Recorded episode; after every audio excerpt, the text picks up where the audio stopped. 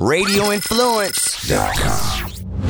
You've seen Chef Brian Duffy on Spike TV's Bar Rescue, NBC's Today Show, and opening bars and restaurants all over the world. Now he's sharing his stories, his friends, and some tips of the trade he's learned along the way. Prepare yourself to get duffified. Wow! This is Duffified Live with Chef Brian Duffy on Radio Influence. What is going on, my friends? Uh, as you can hear in my lovely voice, I am sick.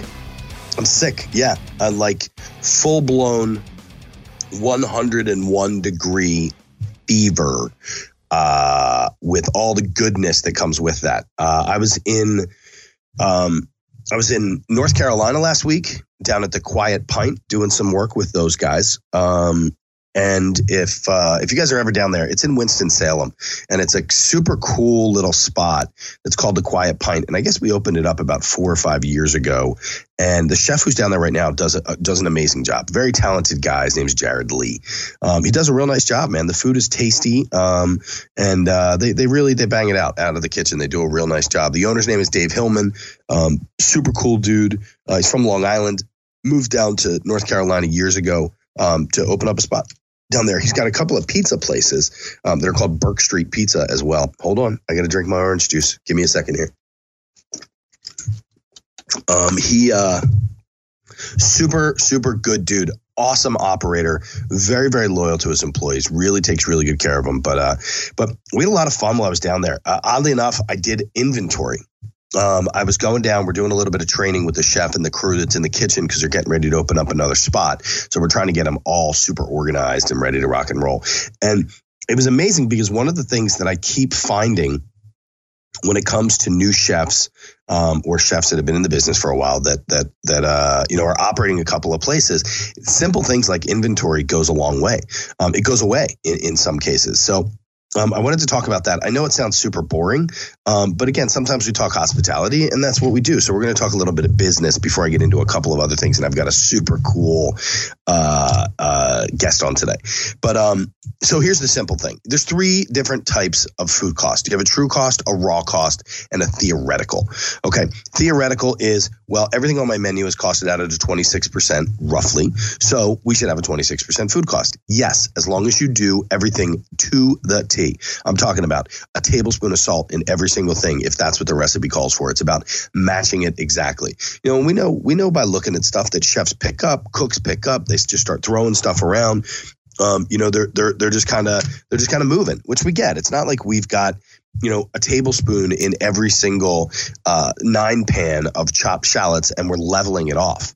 So a theoretical is basically like it's a wild goose chase on most cases. And I find it odd because a lot of corporations run off of a theoretical and they're they're literally chasing a food cost and it's just not fun that way then you've got a raw cost your raw cost is purchases divided by sales which typically your raw cost is four to six points below your true cost. And that's just because of the fact that we're not taking into account the numbers or the food that we're using um, or what we're utilizing. And utilization is the key to a great food cost. So for utilization, uh, and don't don't don't hey yo, I know you're sitting there in your car right now, and you're thinking, what the fuck am I listening to? Why is this guy talking to me about food cost? I work in a doctor's office. Well, guess what? Because it's something that, that's a little knowledge for you. We're going to get into some cool stuff in a minute, but give me a break here for a second. This is what I do, and I did it all last week. So, our true cost is usage divided by sales. So, how do you get to your usage? So, it's your beginning inventory plus your purchases minus your ending inventory. Don't go away yet. I know you're at a red light and you're getting ready to turn this off, but don't go away yet. Beginning plus purchases. So it's beginning inventory plus purchases minus your ending inventory. You is what creates your utilization. That's what we work our numbers off of. So um, so any chefs that are out there listening to that, you guys should be working off of a true cost. It means doing an inventory every single week. Or if your food cost is really good, you can bang out your inventory every three weeks or four weeks. But if your food cost starts to creep up again, you really want to get into that weekly so that you can nail it down. Um, that's what I do. So that's my kind of business talk, real quick, um, in regards to that. And one of the reasons I say that is because, you know, after doing this in North Carolina all last week, I realized that a lot of people just, if, especially if you haven't gone to school, you just don't get that the concept of that. Um, and the other thing is really coming down to labor you know, labor is really important when it comes to stuff. Um, I've seen some pretty crazy labors over the last couple of years. Um, you know, a lot of times chefs get into these places and they just start hiring people, you know, because they have a crazy menu and a lot of prepped items and stuff like that. But remember that uh, in, in a good quality place where you're working and you're doing 25 grand a week, your your your labor should be between 11 and 19 percent. Um, so anything higher than that really kind of comes into a little crazy world. So, um, okay, uh, I'm done. Okay, you guys ready? We're good. Now let's go back to a couple of things uh, to talk about. Um, you know how I love my eater. I love getting on here and talking about all this really cool stuff. Um, reading a couple of articles this week about the fact that managers at In and Out Burger are making big bucks. Um, plus, the Pioneer Women's Restaurant is so popular um, that they're she's they're opening a hotel. So an In and Out hotel. The hell is that? Um, chain managers are bringing home about 160,000 dollars as a general manager within a a uh, an In and Out burger, which which oddly enough translates to forty six thousand three hundred and seventy seven um, double doubles per year. That's more than the average salaries of architects, lawyers, and software. Um, so that's what we got with that one. That's just kind of my little world that I've been I've been digging into, reading and doing some research on some of that stuff. Um, Monster Energy faces calls for boycott in wake of sexual misconduct lawsuits. Um, so what they're saying here is that in somewhat uh, unsurprising news, the world of energy drinks enters the Me Too era. A new report from Huffington Post accuses management at Monster Energy of sexual harassment, misconduct, and wrongful termination. Um, kind of getting weird, man. A lot of weird shit's going on these days. Um, you know, everybody's got a, I don't know, whatever. But all right, let's go back here real quick. I got another one that I want to get into because it kind of touches a little bit further uh, onto some of the stuff that we're going to be talking about today. Um, chefs take to so, uh, chefs take to social media to mourn legendary chef Paul Bocuse, uh, which is really you know Paul Bocuse was was uh, he was the guy man. Um, he was a celebrated French chef uh, he passed away this past weekend um, at the age of 91. Uh, he's largely credited with popularizing, uh, popularizing Nouvelle cuisine, the uh, the now ubiquitous style of cooking characterized by careful presentation, light sauces, and fresh produce.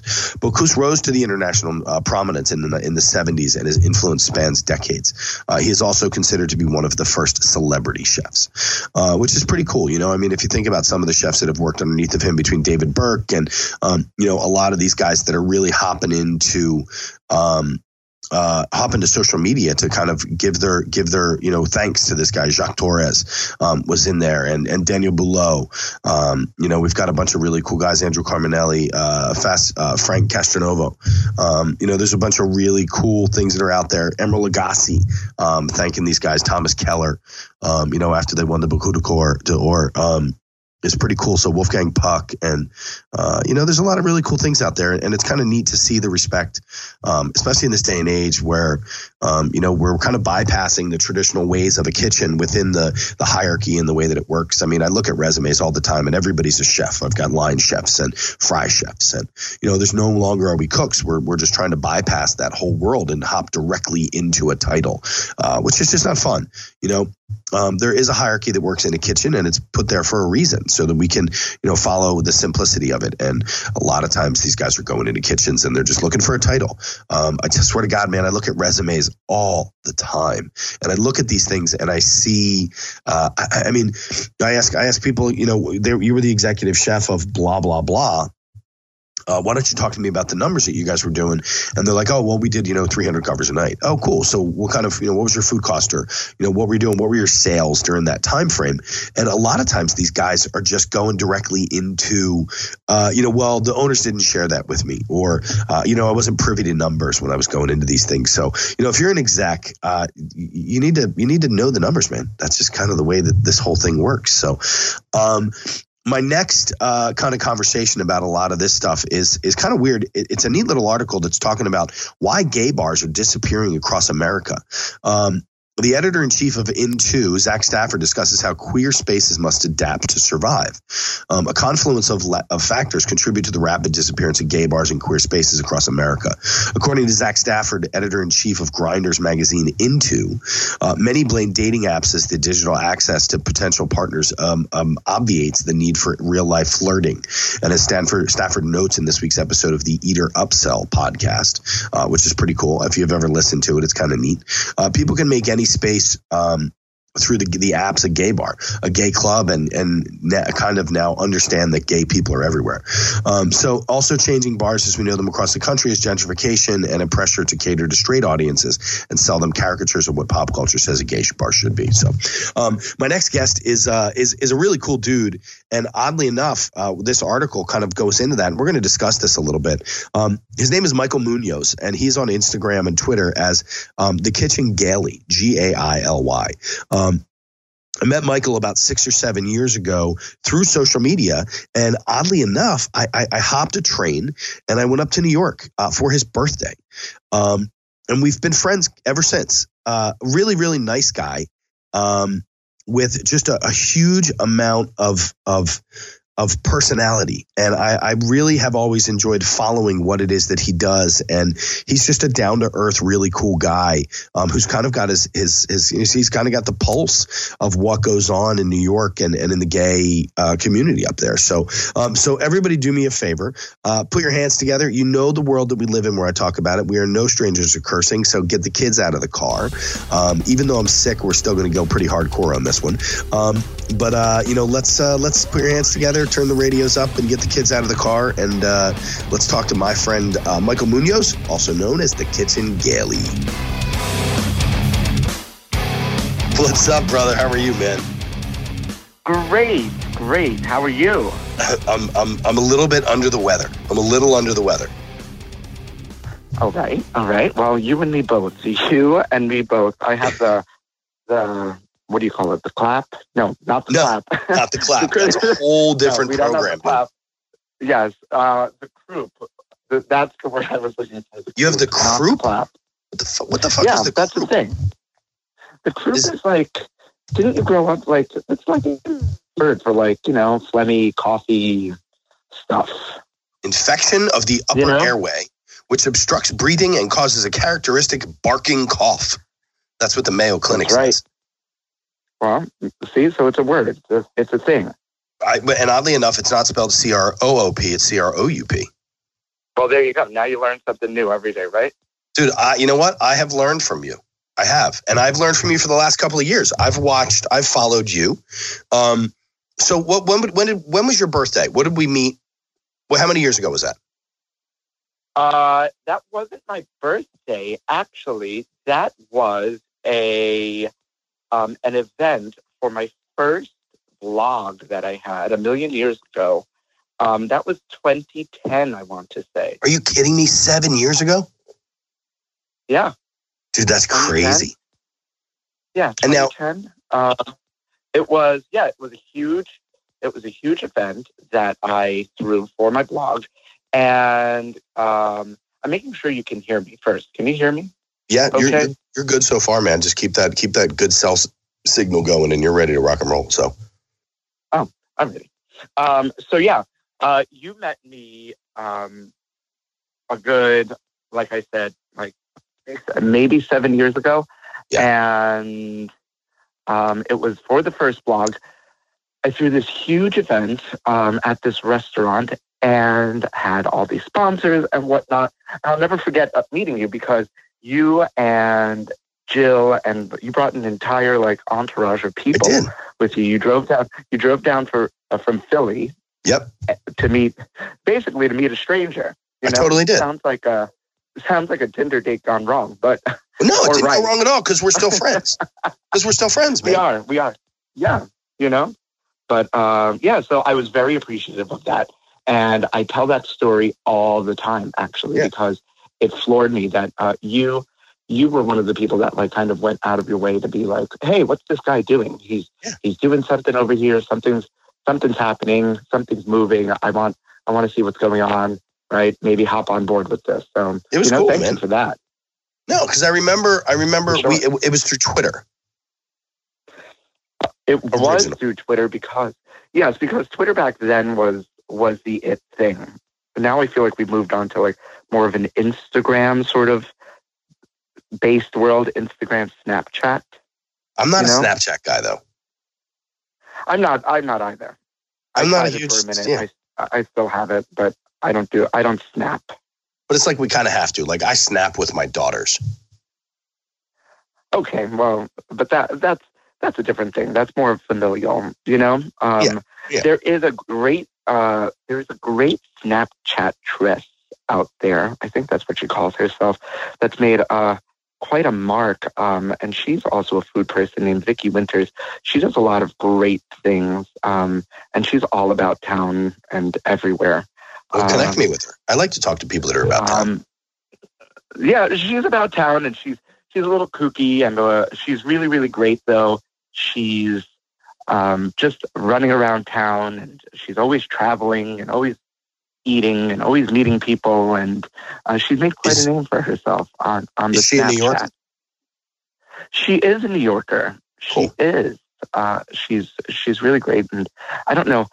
L- Listen, I have a lot of energy, and I'm always running around. But this woman, is running around, right? Always on her bike, always with her snap spectacles or whatever you call them. Right. Um, you know, And what's well for okay, let's do this. Let's do this. Because now we're promoting somebody else. Let's promote you Oh, for yeah. a second. So why don't you tell everybody who's listening how they can get in touch with you? so right now the website is under uh, new construction, and there's a lot of new things happening in my life that I'm about to tell you about. But right now, you can find me at Twitter and at Instagram at the Kitchen Gaily. That's daily with a G. The Got it. Kitchen Gaily. You know, Now and so that's where you can find me right now. now wasn't there wasn't there like some sort of scandal with the kitchen There gaily was. There was a- before? No, there was a scandal with my other name um, that I've had to like let go. Some people, it was uh, the cliff notes of it all is that it dealt with uh, intellectual property and trademark law, and these people found like found me, loved what I was doing, and they were like, "We want that," so they trademarked it out of under me. Really? And uh, yes, it's crazy that people just go out there and do this. And No, I, I've done that in the past. to, I to oh shit. really? That's I, I mean, I, oh, I own like, like, Duffified is trademarked. Not that anybody. I mean, that's not like the kitchen gaily. no. But, But, what, uh, what was it the before? other name, the other name was the Gay Gourmet. Gay gourmet. That's Right. Yeah. Yes, remember, remember him. Uh, rest in peace. That's how we met. That's how we met. but um yeah it was it was really it was a really really crazy time in my life and the lawyers were like it's going to cost upwards of 50 grand to take people to court do you really want to spend all this money and so i just had to let him go and let him die you know so you know the you, the universe I'm, I'm a firm believer the universe has you on like full speed traje- trajectory. You can call it like ganesh allah god the universe. Like there's a full trajectory. So i'm good you know? I'm good. Well, good. I'm glad.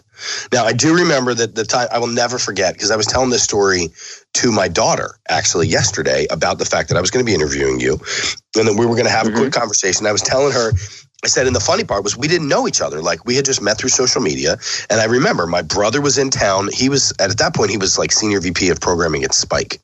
And uh, we and, and I, we were like, you know, uh, like you and I had gone back and forth, and and you in, sent me the invitation, and I told my my girlfriend at that time, like, hey, we're Mhm. going to New York, we're going to this guy's party, and man, I'll tell you what, we walked into that bar, and I remember you were wearing like a purple velvet jacket with it white the craziest thing. lace with like white lace cuffs.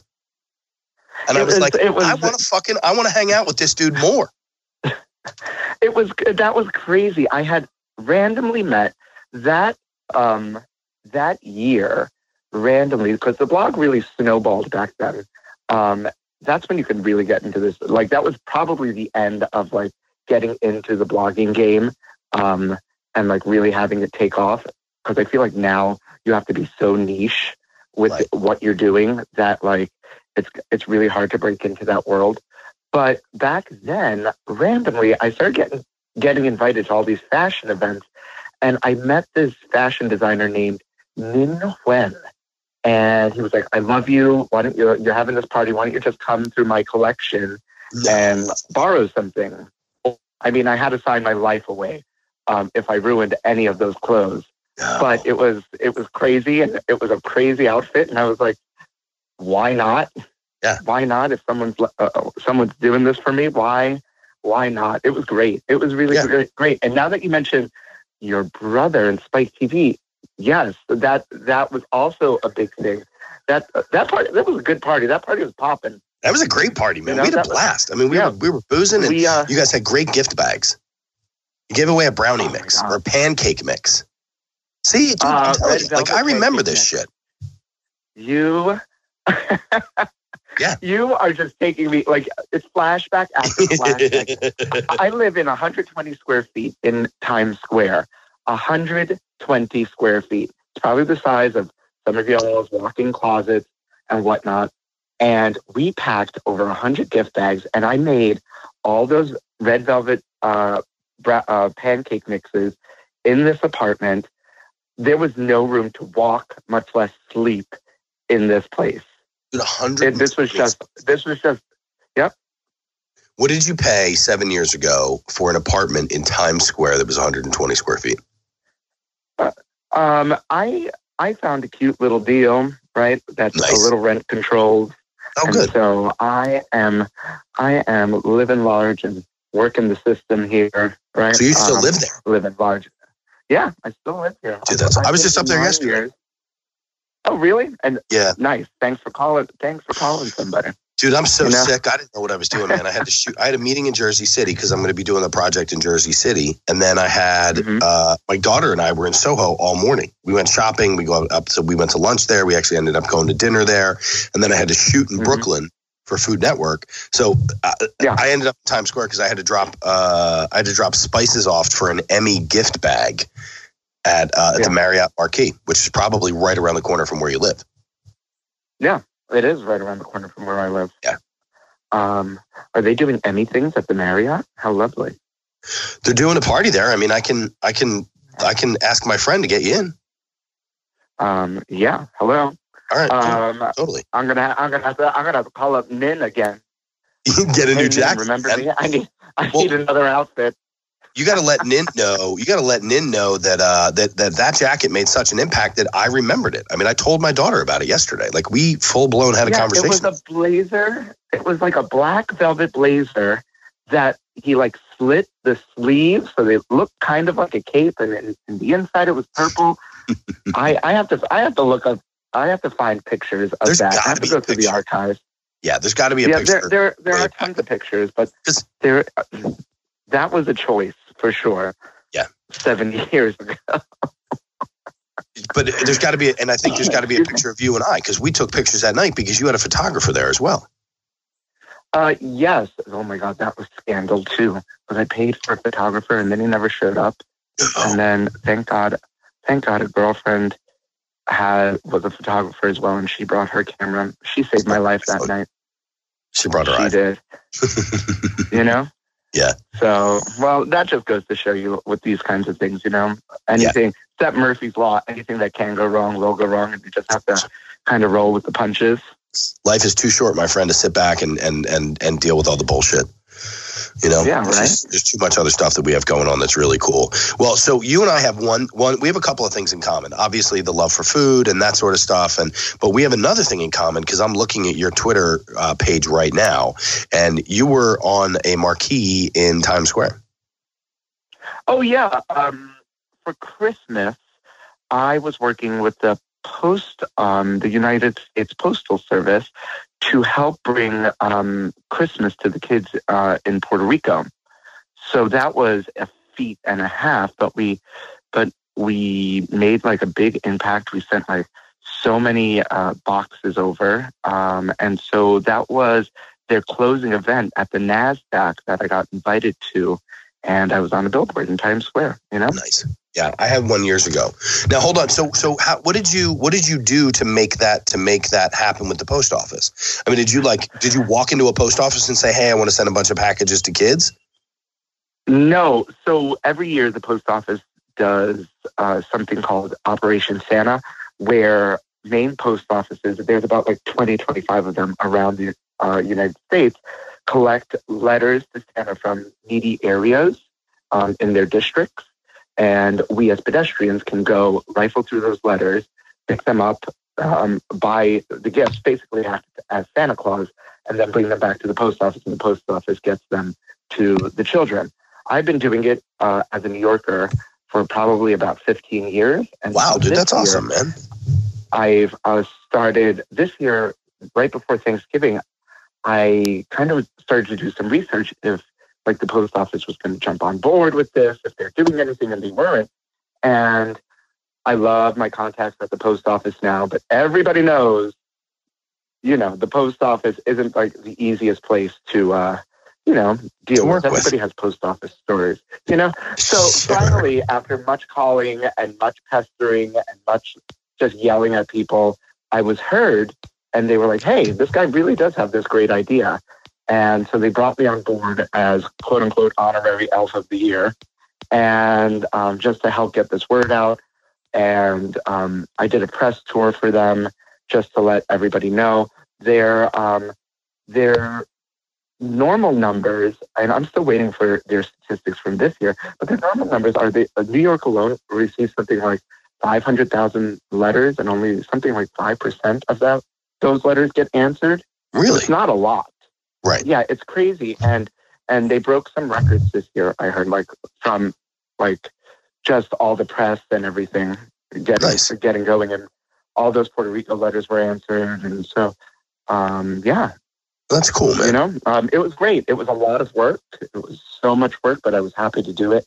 And yeah, it was really, really incredible. Just a, an incredible experience to give back to help people that need it. Um, I'm I'm Nuyorican myself, so like I still have family over there, and so you know, and it's not like I'm swimming in money over here, so I can't really like.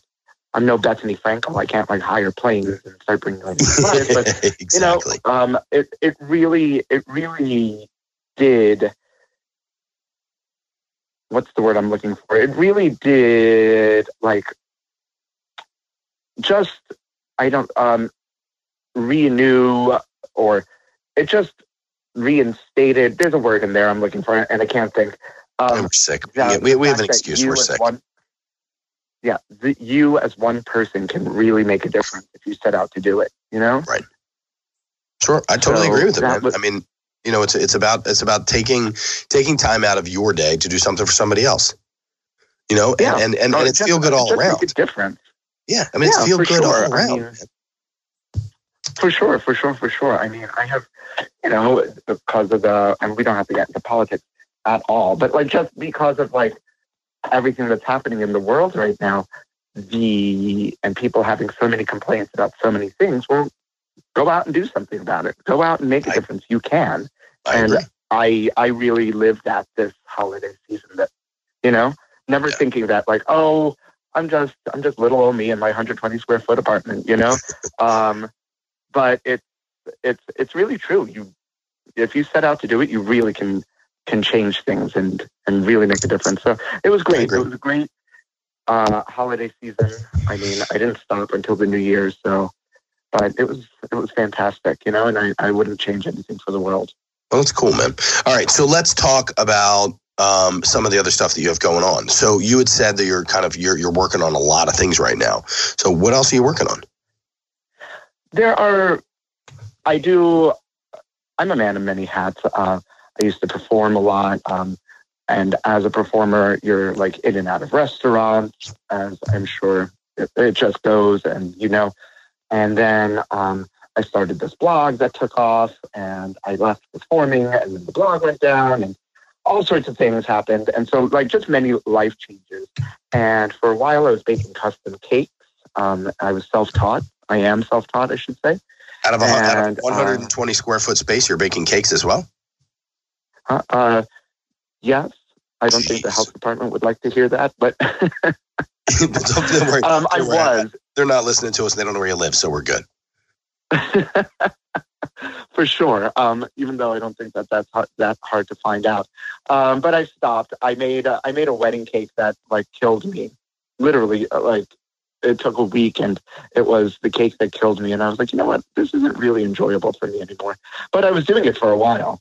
Right. Um, and so, and then I started like personal chefing for a while. So now I'm, so now I'm moving on to like the next phase of my life. Um, I've started like demoing products and things. Um, I really want to get into like that field and really kind of hone the blog um, or maybe just the Instagram into more more demo style, more uh, teaching the kids, you know, that you can do this too. That's always been my kind of my mo, um, Right. especially as a theater person and traveling around and being in all sorts of like places in this country and abroad with casts of people that like just oh I can't cook I don't cook well yeah you can you just you just don't want to like or you just think it's harder than it actually is you know so Yeah, I no, kind absolutely. of put, yeah I kind of want to put that out there more and my face out there more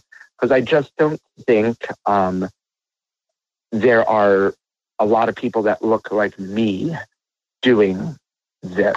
Does Right. that make sense? No, it absolutely You know, does. 100%. There's um, and once again with the climate of the world and things that are happening, like there's little kids that that need somebody to look up to, be like, hey, he's not a celebrity, he's not a model, he's he's this guy doing this thing, and he's like me, you know. Right. So, and I think that's really, really just important. And so that's the trajectory that I'm on right now. And so I'm revamping just the blog site, so that's there, and I'm creating another site under my name. So to like kind of just kind of gather everything into one place. Well, I have a woman that you should talk to. She owns a company called My City Gives. And she is all about giving back and doing that. And she puts together events uh, kind of all over the country. I mean, I've done some really cool stuff with her. I cooked for the, how can I, how, how do I put this? Have you, do you remember the movie Grey Gardens? Yeah. Okay, so with I uh, Drew cooked. Barrymore and Exactly. um What was her name? Yeah. Yeah, Who was the um Jessica Lange. Jessica Lange? So I cooked at Grey. Gardens. Chef, you're talking you're talking to you're talking to a big gay man here. Of course I know Grey Garden.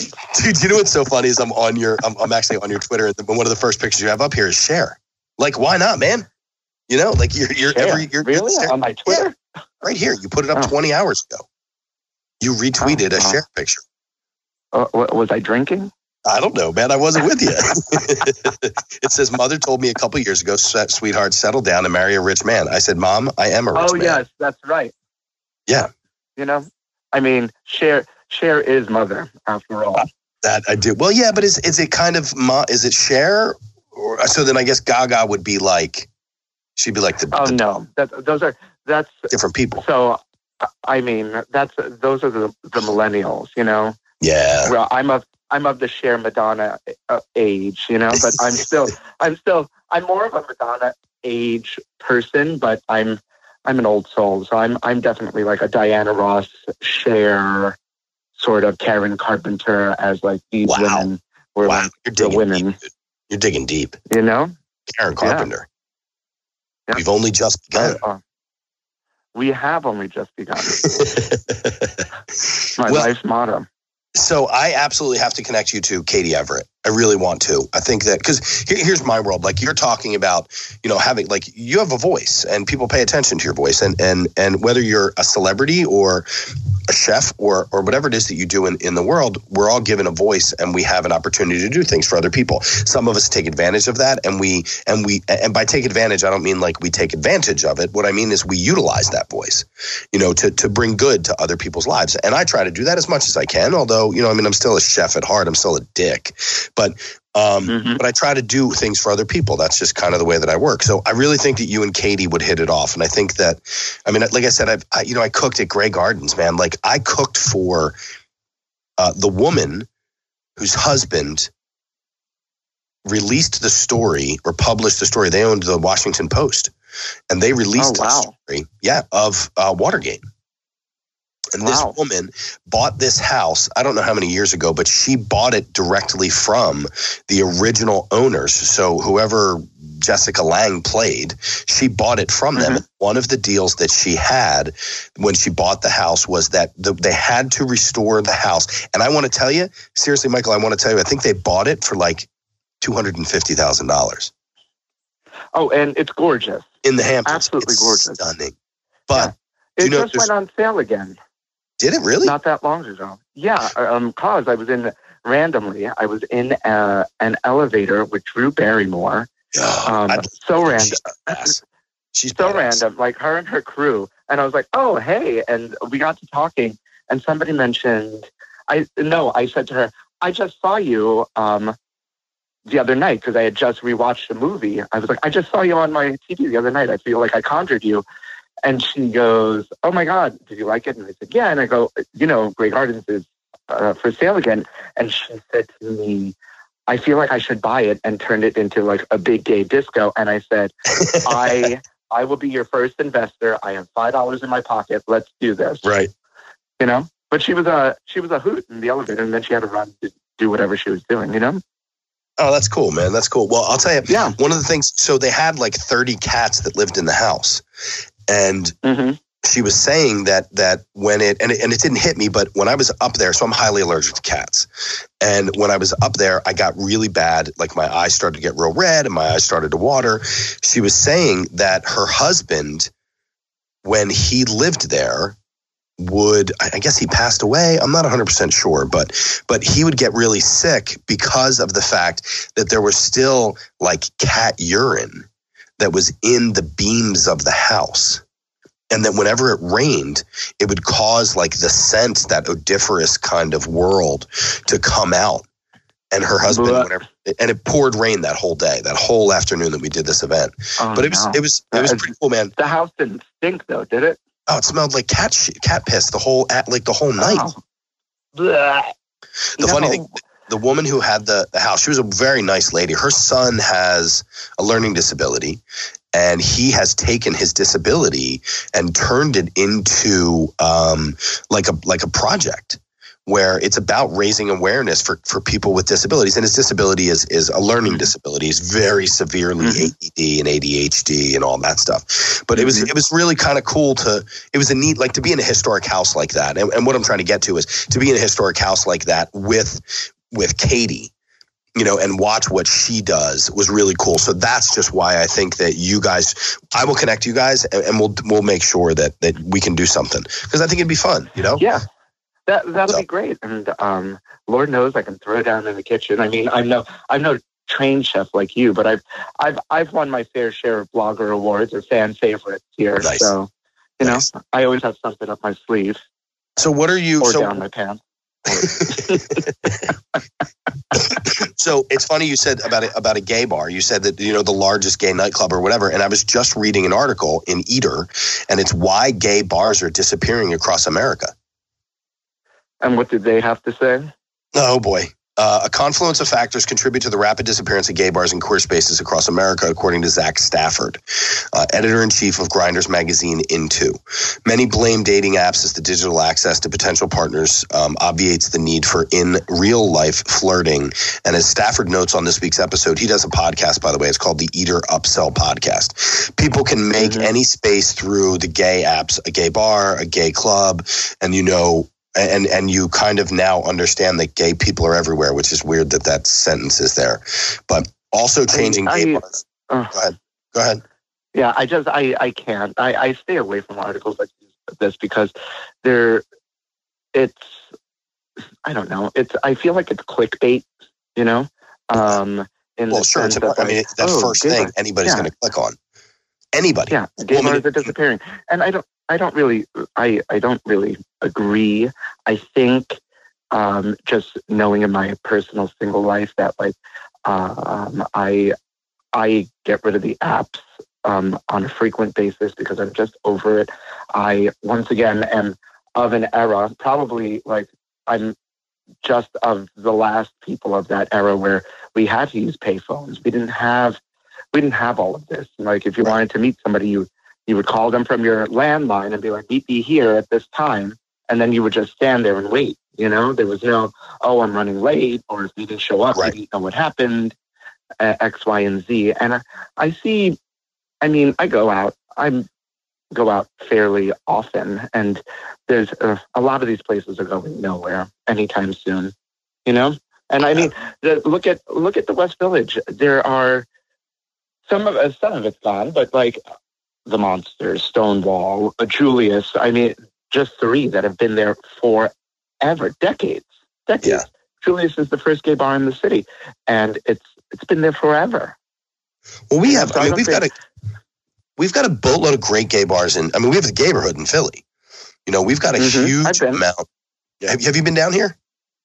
Yeah, I. And you didn't I call me. School. See, I love a gay bar, dude. I didn't know you. I didn't know you back then. I went to school in Princeton, New Jersey not at okay. Princeton, in Princeton. and we, uh, she ain't that smart. yeah. Um, and we'd uh, head over to Philly all the time, Philly and New Hope. Yeah. Okay. All right. Yeah, we have a great. We so, a, so I mean, the whole neighborhood's awesome. And I don't know, you haven't been here in a long time, but actually now they have the Pride, like they have street signs that are Pride flag. Oh, that's great. And, called the Gayborhood, and actually like crosswalks are are um, during certain periods of the year. It's it's the the pride flag that goes yeah. across. But we've got a bunch of great. I actually I, this is a funny story. You, you, you'll you'll probably enjoy this. There's a there's a gay bar in Philly that I was contacted. They wanted to change their menu up. So, you know, here's me. Um um I, you know I, I I walk in and uh, they have an Irish pub on the first floor and it's a gay Irish pub, which is kind of weird if you think about it because of Irish Catholic and whatever mm-hmm the, the the you know the stigma of that and and the way that a lot of Irish Catholics were raised alone in the Catholic Church. But it was just kind of funny that it was an Irish pub on the first floor.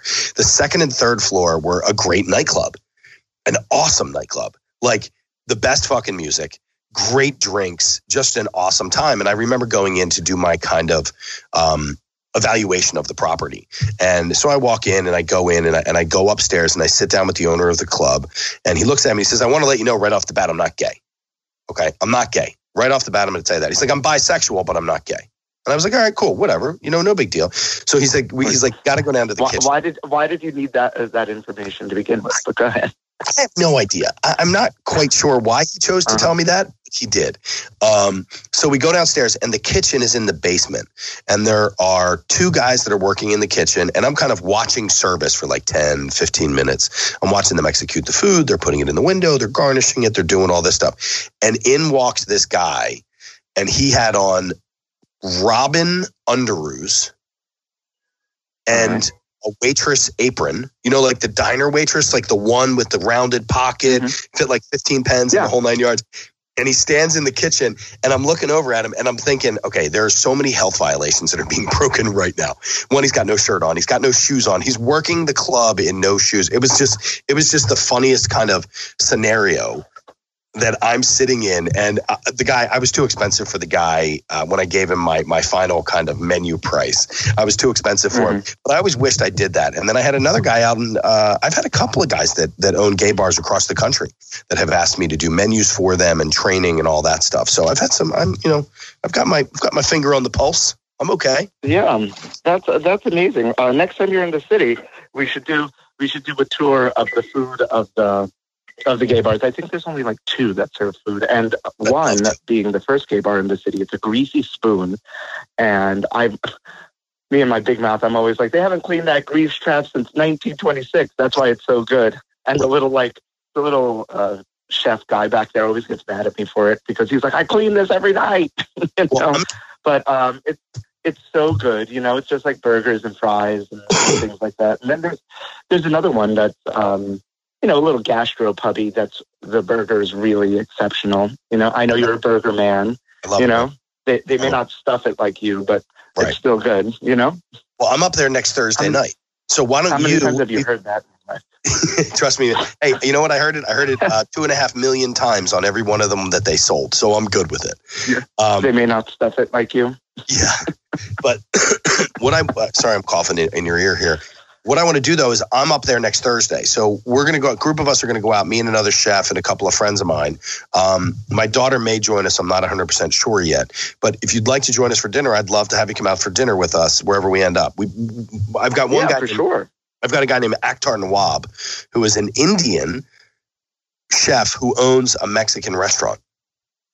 Um, so he, and his food is just absolutely it's it's it's it's beautiful. His food is very very very well created. So um, so I will reach out to you prior to getting up there. Um, I'm doing the Today Show on Friday morning, so um, we will uh, we'll, we'll we'll maybe we'll try to hook up and, and grab some dinner. Yeah, for sure. Uh, uh, get you get you plastered before your like four Well- o'clock in the morning call. That's not that's oddly enough. I am 46 years old, and I've learned not to do that before I do the Today Show the next morning. One, I look like shit. Two, I sound like Mhm. shit. And three, I you know it just doesn't work for me anymore. So Oh yeah, no. Yeah, not that guy. But but I'm no stranger to going out. Actually, I'm at, I'm have an appearance at Mohegan Sun this weekend for the Sun Wine uh, Food and Wine Festival, which is a beautiful weekend. They talk about they treat the, they treat chefs like rock stars up there, man, like Like that? absolute rock stars. I fly up third Friday morning, as long as I'm not as sick as I am right now. Uh, but I fly up Friday morning, and then uh, I mean it's just we have a huge dinner Friday night that Jasper White out of uh, Boston puts on, and um, it's a really really great weekend. So so but Awesome. Are you a right, big so- gambler? No, you know, you know what's funny? As I sit here talking to you, I reach over and I have, hold on, 100, 25, 50, $275 worth of chips from Mohegan Sun that have been sitting on my dresser or on my desk for three years. So no, I'm not a big gambler. You know what I do? I know I'll go up and say, okay, I'm going to lose $250 and I'll lose 250. And then that's it. Wow. You know, I'm not going to go up Yeah, and say, lose 250 and then drop a grand. Yeah, I've never. It's never appealed to me. I mean, we were. I was just in New Orleans a couple months ago, and uh, some people I was with were, you know, pretty big gamblers, and I sat down at the a blackjack table. I'm like, I have fifty dollars for this, and only fifty bucks. So once it's gone, it's gone. You That's know, uh, I just, you know, there's no joy in it for me. See, I play I play to play. So if I go in with two so let's say that I bet $10 on a blackjack hand. And let's say that I win that hand by beating the dealer. So I get what do I get back? Mhm. 20. So I Mhm. would bet so if I win so if I bet 10 and I win 10, that means that I just won $20. My next bet will be 15. And if I win again on 15, that means I get 30. Then I bet 5 Mhm. more and then I bet 20 on a $30 win. So I play to play. I, I know that I'm going to lose. It's not like I'm, and I've interviewed like Phil Hellmuth, who is like this is a guy who, who who's trying to do. I think he's trying to do a hundred million dollars in charity. Like he's a he's a gambler, dude. I interviewed a great chick a couple weeks ago, who's like a hardcore. She is hardcore, like gambler. Um, she lives in Vegas, the whole nine yards. She's a big gambler. I just I just don't like. I That's work too hard for my money. I work too hard for my money. Yeah, I, I work. I, that's that's my uh, line of thinking. I work so hard for this money, and the funny thing is, I'm here. I'm sitting at this blackjack table with like people are throwing down like a few hundred dollars, et cetera, Yeah. et cetera. And me with my fifty dollars, I was last man standing. Yeah, well, you because you play frugally. That's the way to do it. That's how Yeah. I see it. I mean, I like to. I like the the atmosphere. I like that I get a free drink. I like the surly kind of bartender waitress who walks by and she's like, "Who needs a cocktail?" Like I'm cool with that. Yeah, You know, like I like that, and I tip my dealers and and um. But but Mhm. Michael, I'm an asshole because I double down on thirteen. So. Um, I'll like if I'm playing blackjack and I've got a 13 because because uh, like fuck it. I mean now look if I've got like I I've learned to be um, a big ass at the blackjack table too because I'll take the last seat and I don't really know how to play. like I know how to play. I get I get the I get the I get I get it, the, like Right. the basics, but like there's certain rules, especially when you're in that last seat of things to do and things not to do. And Right. so people will yell at me. People will get up and leave. People, you know, Yeah. the dealer will yell at me, and I'm like, well, you know. Well, and I love the dealers who are like, "Are you sure you want to hit on that one?" You know, like, and, and, and if they say that to me, like whenever I double down on 13, I don't take their advice. But whenever any other time that I make, uh, if I if I go for a hit, and if you have a really good dealer, look, we're not all professional gamblers. Okay, we're not all sitting at the high roller tables. We're not playing Mong Shung or whatever the hell the name of that game. You know, whatever that game is. What is that game? What's that Asian game? Mahjong? Mahjong. Mahjong. You know, I'm not in there with the ti- with with the tiles. with the tiles. Yeah, like I'm not that guy. I never will be that guy. I'll never be invited to the high roller Ma- wait a minute. Wait a minute. Is Mahjong a big gambling game, like in the in the casinos? Is that a so. thing? Isn't it Mahjong? M A H J O N G. Mahjong. Yeah, Yeah. it is, dude. It is. Yeah. It's all really? over the. I've never seen that. I've only played it with my brother's mother-in-law, who's Filipino, and she sat down and I was playing with his in-laws, like you know the grandmas and whatnot. Um, you know, because I'm living my best old lady life, and I just never thought of it as like a big gambling game. I think it is. It's like a super high roller, isn't it? Mahjong. Wow, I, I Uh, you would know better than I at this point. Uh, you know what though? But I could just be speaking out of my ass and have no idea what I'm talking about. so, um, mahjong high roll. I have no idea. You know what? Somebody's going to tell us. So, whoever's out there listening to this, somebody school us in what the high roller game is that's played in the casinos. Because apparently we don't know. We have no, that's how much. That's how good we are. At We are clueless. know the names of Speaking the of games. talking out of our asses, you know. Um, that's funny. Oh, here we go. Casino Mahjong. Here we go. Poker Guru. Oh, this is like, what is this? Yeah, this is like a high roller game, dude. Look at this. Rakesh? Rashan at the High Rollers Poker Room. G Tender with the Casino Ma- But it's always like Korean, Vietnamese, Filipino. Like it's always in that Asian kind of Yeah. world that's in there. I don't know. I'm just not that guy. I, I don't I don't understand it, so I don't need to play it. Um, by the way, while we were talking, I have I did Google um, how large is 120 square feet. Yeah, ten by twelve. That my bathroom is almost as big as my apartment. Wow, that's crazy, dude. And so, what do you have? You have like a twin bed or like a queen? Oh no, um, It's got a Murphy bed. I am the queen, and I have a full. you can't make me laugh that hard, man, because I have too much stuff going on inside of my sick body. That's not fair. So, Um, all right. listen, Well, let me tell you, for people are amazed at the the little setup I have here. Um, it's super cute. I have from my um, from my popular blogging days. Uh, I have you know people send you things. You go to events. They they give you like knives and pots and pans and and then I use the custom cake bake. So I have like the high end like cake pans and my KitchenAid and and all things. I have so much cookware. I have more cookware than anybody I know wow. that lives in New York City.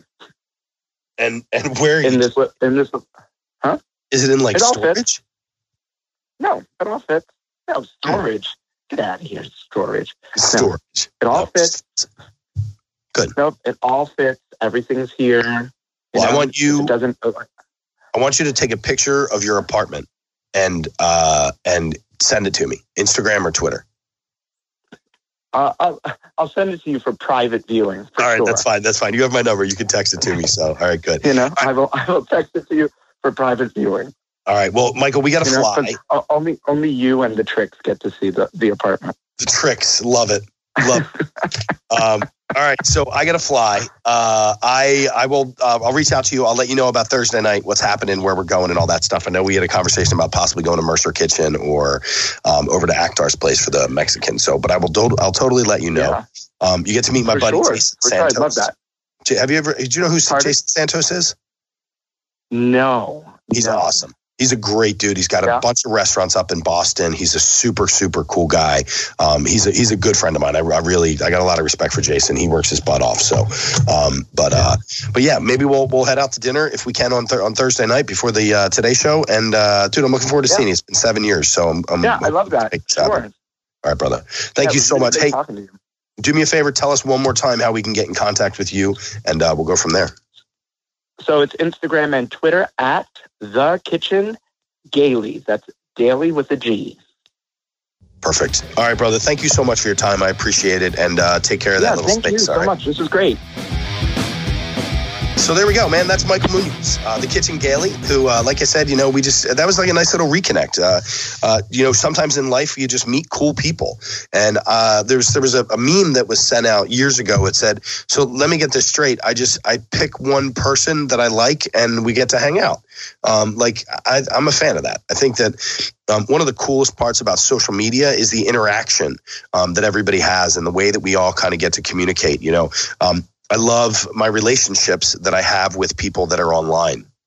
Um, you know, I, I, have a lot of people that through Twitter and Instagram, and you know that we get to share our lives, and and people get to see inside of your life for what it is that you do. And you know, a, a lot of time is it bragging? I think in some cases it is. A lot of people brag about what they do, but I also think that um, you know there's there's a lot of opportunity for people to to connect. Um, you know, this was a guy who I met on Twitter. Um, and I, I, saw it as an opportunity. He invited me to his his uh, I think he called it his coming out party for his blog, and I was like, "Fuck it, I'm out. Let's go." Got my girlfriend at the time. I got my brother, and we met in New York, and we had a great time. We had a blast, um, and that was a friendship. And there's been a communication between he and I over the years through Twitter or Instagram or whatever it is. And look, you know, that's life. We're all human beings and uh, we all have an opportunity to do fun things together and, and experience different things. And if you're living inside of a bubble, and if you don't like, uh, you know, if you don't like a Democrat, or you don't like a Republican, or you don't like a gay guy, or you know, then guess what? Fuck you. You're missing out on life. And if you're going to give people shit because of the way that they live their life, there's a problem with that. Um, take care of yourself and and live your life and realize that we all were put on this earth to do something and it may not be the same exact thing that you're put on this earth to do but you know hey we're put on this earth to do something. Let's go out and experience different things every day. Uh, you know, I try to do it with my girls all the time. I mean, you know, I took my daughter up to New York yesterday. I took her out of school. Uh, you know, popped her in the car. We drove up. She sat in a restaurant for an hour while I had a meeting. And then we immediately went over to Soho. We parked the car. Uh, we went and bought hats and went out to lunch and you know then we went over to a studio and we went shopping and you know like experience as much as you can i mean shit we got home at 11.30 last night i'm sick as a dog but i can't let those times uh, go away just because of something like that so um, excuse my sniffle uh, I want to thank you guys all so much for for hanging out with us today. Um, do me a favor and thank uh, check out some of the people that I get to hang out with. Um, I want you to look at Maggie Gagliardi uh, all the time. She's growing in uh, leaps and bounds on every single day. Uh, her her creativity is unmatched. She's the one who does all of our promo pieces for the show. Uh, RadioInfluence.com just does an amazing job with with dealing with my schedule and and and their schedules and, and coordinating all of these calls and uh, and everything. So thank you guys so much. I want to thank Michelle out there at Techno Solution for the website stuff and all that good stuff. Uh, we got a couple of fun sponsors coming up in the next couple of months that I'm really excited to talk to you guys about, um, and we'll get around to that as well. So this sick voice is going to go and chill out for a couple minutes because I got another interview for next week coming on at 12:30. Uh, thank you guys so much for hanging out on Duffified Live. I really appreciate it. Again, I apologize for this horrible voice. Take care. Have a great week. And do me a favor, just go and be fucking nice to people. Bye bye. Didn't get Duffified enough? Follow Chef Brian Duffy on Facebook and on Twitter at Chef B R I D U F F. Look for the blue verified checkmark to get exclusive content and to see what's coming up on next week's show. This has been Duffified Live with Chef Brian Duffy on Radio Influence. Hey guys and gals, this is Ian Beckles. You may know me from my nine seasons in the NFL or from listening to me in sports radio for years. But now you get to see and hear the real me, uncensored me, and also unfiltered as well on my new podcast, Ian Beckles, Flavor in Your Ear. What's flavor in your ear? I tell you what it is. It's a whole lot of fun. Food, fashion, sports, sex, politics, and my personal adventures as well. And a whole lot more food. Make sure to check out Ian Beckles' Flavor in Your Ear each Friday on iTunes, Stitcher, TuneIn Radio, and RadioInfluence.com.